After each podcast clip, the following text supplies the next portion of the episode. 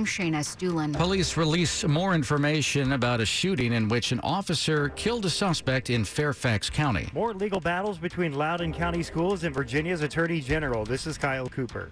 We're not going to give in. A church displaying a Black Lives Matter sign targeted by vandals. I'm Melissa Howell. Six o'clock. Is CBS News on the hour, sponsored by Dell Small Business. I'm Linda Kenyon in Washington. Vice President Kamala Harris is calling on Congress to act following the Supreme Court's decision to overturn Roe v. Wade. She spoke to CBS's Robert Costa. We also need Congress to act because that branch of government is where we actually codify, which means put into law the rights that, again, we took for granted, but clearly have now been taken from the women of America.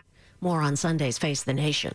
Elon Musk and Twitter may be headed to court now that Musk is abandoning his $44 billion bid to buy Twitter. He claims the company failed to provide enough information about the number of fake accounts. Twitter disputes that. CBS tech reporter Dan Patterson says something else might be going on here. Musk has been accused in the past of manipulating markets and pulling stunts like this to kind of mess with a company's stock price. If that was the case, it was certainly successful here. The body of Japan Shinzo Abe is back in Tokyo after the former prime minister was assassinated yesterday. A crowd of reporters and supporters stood outside his home as the hearse arrived. The BBC's Marika Oi was there. Mr. Abe's funeral is expected to take place on the 12th. Japan holds an upper house election tomorrow on Sunday. Police say the suspect confessed. The final goodbyes have started for those killed in Monday's Independence Day parade shooting near Chicago. Funerals have been held for 63 year old Jacqueline Sundheim and 88 year old Stephen Strauss. Sundheim's daughter, Leah, tells mourners I'm overwhelmed with such profound sadness that she won't be holding my hand during all the important things I have yet to complete. Friends and family have also gathered in memory of 78 year old Nicholas Toledo Zaragoza, who was visiting from his native Mexico, where he will soon be laid to rest. CBS's Jennifer Kuiper in Chicago.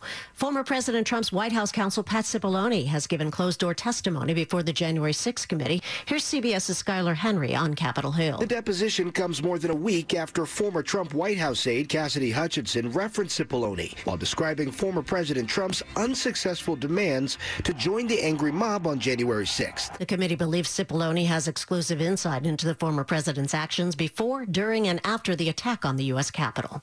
Wisconsin's conservative controlled Supreme Court has ruled that absentee ballot drop boxes may be placed only in election offices. Here's political scientist Barry Burden. Voters like, I think, the convenience and the security of being able to put the ballot into a physical box rather than depending on the mail service. The ruling is a defeat for Democrats who say it would make it harder to vote in the battleground state. This is CBS News. Dell's Black Friday and July sale is here with savings on top rated business computers with Intel Core processors. Upgrade today by calling 877 Ask Dell. 603 on Saturday, July 9th. We're at 70 degrees. Rain heavy in spots this morning. We are staying in the 70s today.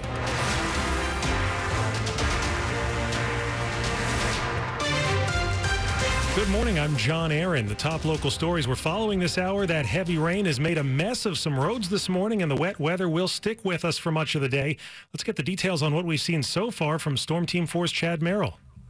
And good morning, John. The heaviest rain right now is across Spotsylvania County, King George's County. Stretches of I 95 you will find reduced visibility at times, as well as southern parts of Charles County. And this is moving towards Lexington Park. Eventually, it will move over the bay towards uh, Princess Anne, Salisbury, and also the Eastern Shore. Right now, in the nation's capital, we have very light rain a stretch of some light to moderate rain in Anne Arundel County. There's a bit of a break until you get west of Hagerstown, Maryland, and a batch of showers moving over the mountains will only reinforce the light to moderate rain and the flash flooding that we've seen across the nation's capital and much of northern Virginia. Widespread flood warnings continue from southern parts of Montgomery County into northern Virginia for the next couple of hours.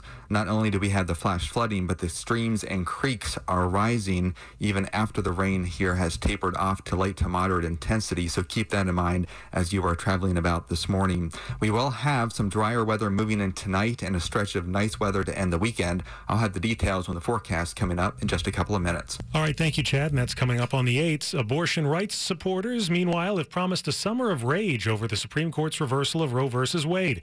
This morning, the Women's March will be holding a demonstration in front of the White House. The organization is asking participants to be willing to risk arrest. We want people to go into protests with their eyes open and understand that we are in an escalation as a movement. We are, you know, kind of in an escalated and heightened period as a country. Women's March Executive Director Rachel O'Leary Carmona says this won't be the typical large protests they've held in the past. You should expect direct action and escalated tactics from a normal march. All of this, she says, to keep the pressure up. She says the president's recent executive action to protect reproductive rights was a good first step, but more needs to be done. Shayna Estulin, WTOP News. Now, there doesn't appear to be any organized counter protest planned today, though abortion rights opponents do plan on holding a large march in D.C. in January.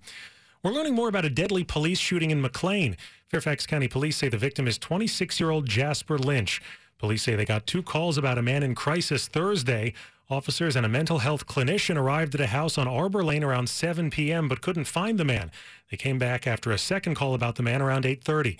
Officers then found Lynch inside the house holding a bottle and what they say was a decorative wooden tribal mask. They say Lynch threw the mask at an officer and began swinging the bottle at them. Two officers hit Lynch with their stun guns. The third fired a handgun. Virginia's new telework policy is not going over well with some state employees. WRIC reports over 300 employees have resigned since the change took place in early May. The new mandate requires everyone to submit an application to work remotely. Some requests go to agency heads, while others have to be approved by Governor Glenn Youngkin's chief of staff. A judge is set to hear a motion Monday in the legal battle between Loudoun County Schools and Virginia's Attorney General. And now there's a new wrinkle, too.